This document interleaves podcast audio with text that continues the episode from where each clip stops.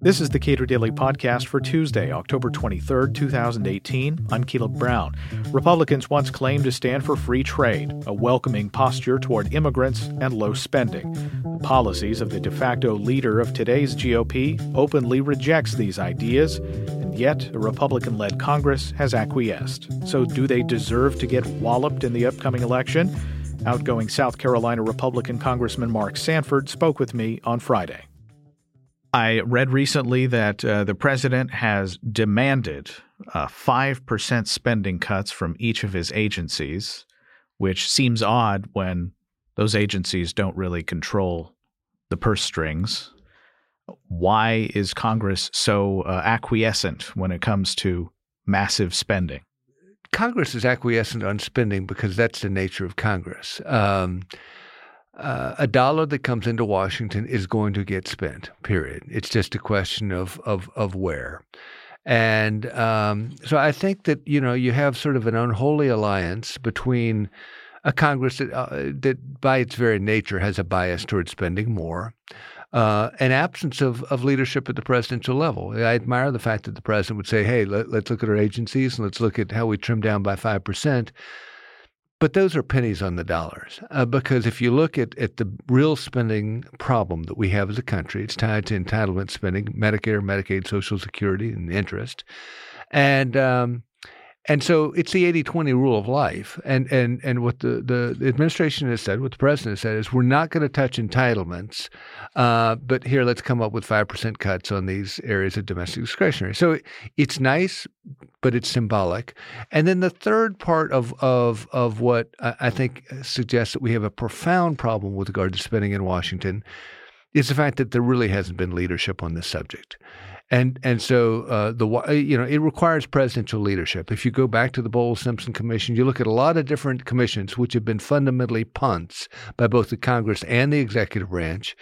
What people said, well, we'll get this commission to look at it. They'll come up with some, eh, but but fundamentally in Washington, uh, it compared to any other time that I've seen over my you know twenty plus years involved in in public policy, I see less attention and less conversation about debt, deficit, and, government spending than at any other point in in my time in in in uh, political life. So I have heard that uh, when somebody talks about cutting spending in Congress, the uh, atypical response, or should say, not atypical response, is, well, uh, are interest rates going up? And that seems to be what uh, what will be the thing, the only thing possibly to trigger any kind of substantive evaluation of spending priorities in I, I, I agree with that. I mean, you know, Roosevelt uh, was once credited with saying, you know, the beauty of the American political system is that it always does the right thing, comma, after it's exhausted every other possible remedy. And I think this holds true particularly with regard to spending. I think it's tragically going to take a burning platform uh, to create the kind of change that, that I think is necessary to really bend the spending trajectory that we're on right now. Uh, I think that that's going to be incredibly painful for a lot of, of people across this country in terms of future interest rates, in terms of the value of the dollar, ultimately in terms of the American way of life. But that's the storm that's coming, given the way that everybody in Washington seems to be punting on this issue. And I, I, I can't say everybody. I got to single out people like Justin Amash and a handful of others that I think really have walked the walk. But there's surprisingly few walking the walk on spending in Washington these these days. Uh, Nobel Peace Laureate Barack Obama sure did order the killing of a lot of people, some of whom were American citizens in countries that we weren't officially fighting. Uh, he dropped a lot of bombs in, in 2016 at least. He dropped 26,000 bombs. Many of those were in countries that we weren't officially fighting. And nothing has changed uh, since then with respect to war powers. And, uh, you know, I have this vain hope, I suppose, that uh, that leaders of the left and right will get together and decide that yes, in fact, James Madison was correct and that the powers to conduct war ought to be fully vested in Congress. Yeah, I mean, the founding fathers were crystal clear. They knew that body bags don't come back to Washington, D.C., they come back to congressional districts across this country. And as a consequence, they were absolutely uh, deliberate in being uh, very clearly stating that uh, war powers rested in, in, the Congress. Is there any uh, appetite or any move to try to restrict war powers at this time? Not really, and and so again, I'd single out some uh, heroes: uh, the Justin Amashas, the Tom Ma- Thomas Massie's, and Walter Jones of the world on the Republican side, and uh, frankly, there are an equal number of Democrats as well um, that have worked hard on this. But again, it's not in vogue, and um, and I, I, think that it's another example of the way in which Congress has ceded too much power and authority uh, to the executive branch too much power and authority to the courts because at times they haven't wanted to deal with prickly issues. And the issue of death and war is a prickly issue. Uh, trade is another prickly issue. And uh, there seems to be no end to the tariff hikes that this administration is willing to uh, put out there on countries that, frankly, we should have uh, powerful trading relationships with, including Canada and Mexico. So, uh, despite the fact that we have a new trade agreement with Canada and Mexico, it's not great. Is there is there any hope that you see in the near term on uh, getting back to some normalcy and some regularity with respect to trade?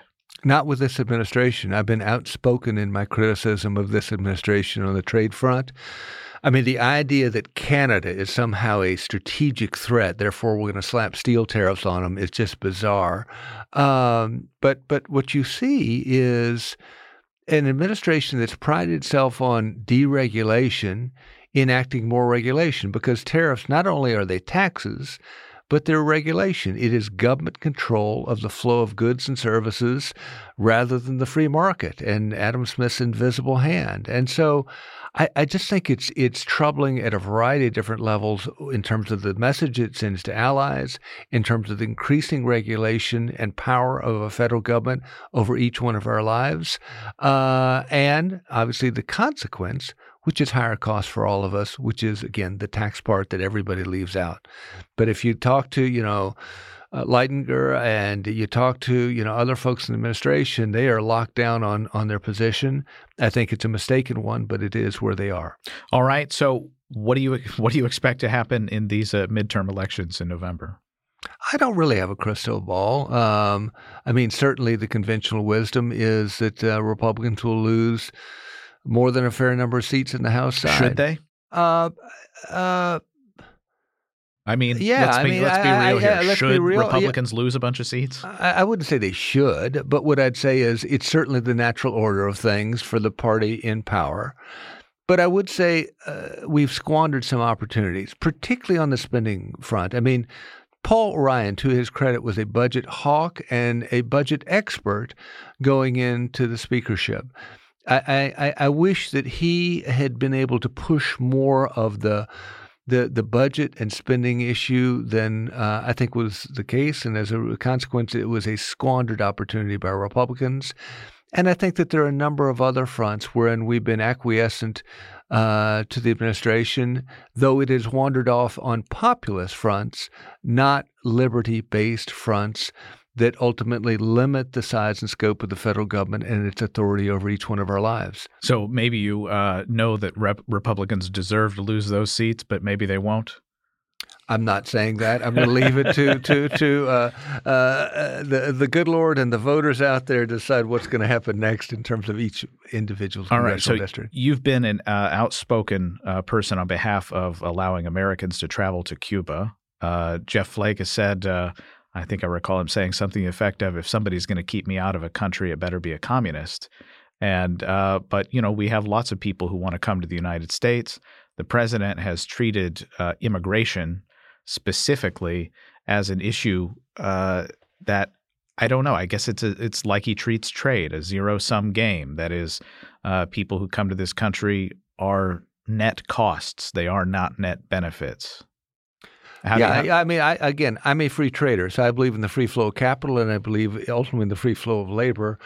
Within the confines of law. And so I think that the president has been right in saying we ought to know who's here and why they're here. We ought to have a real accounting on that front. You can't have an open border, it ought to be a regulated border. But we had a program called the Bracero program back from 1946 to 1964 that allowed immigrant labor to come in, work on uh, produce fields, and, and then they went home. They didn't have American citizenship.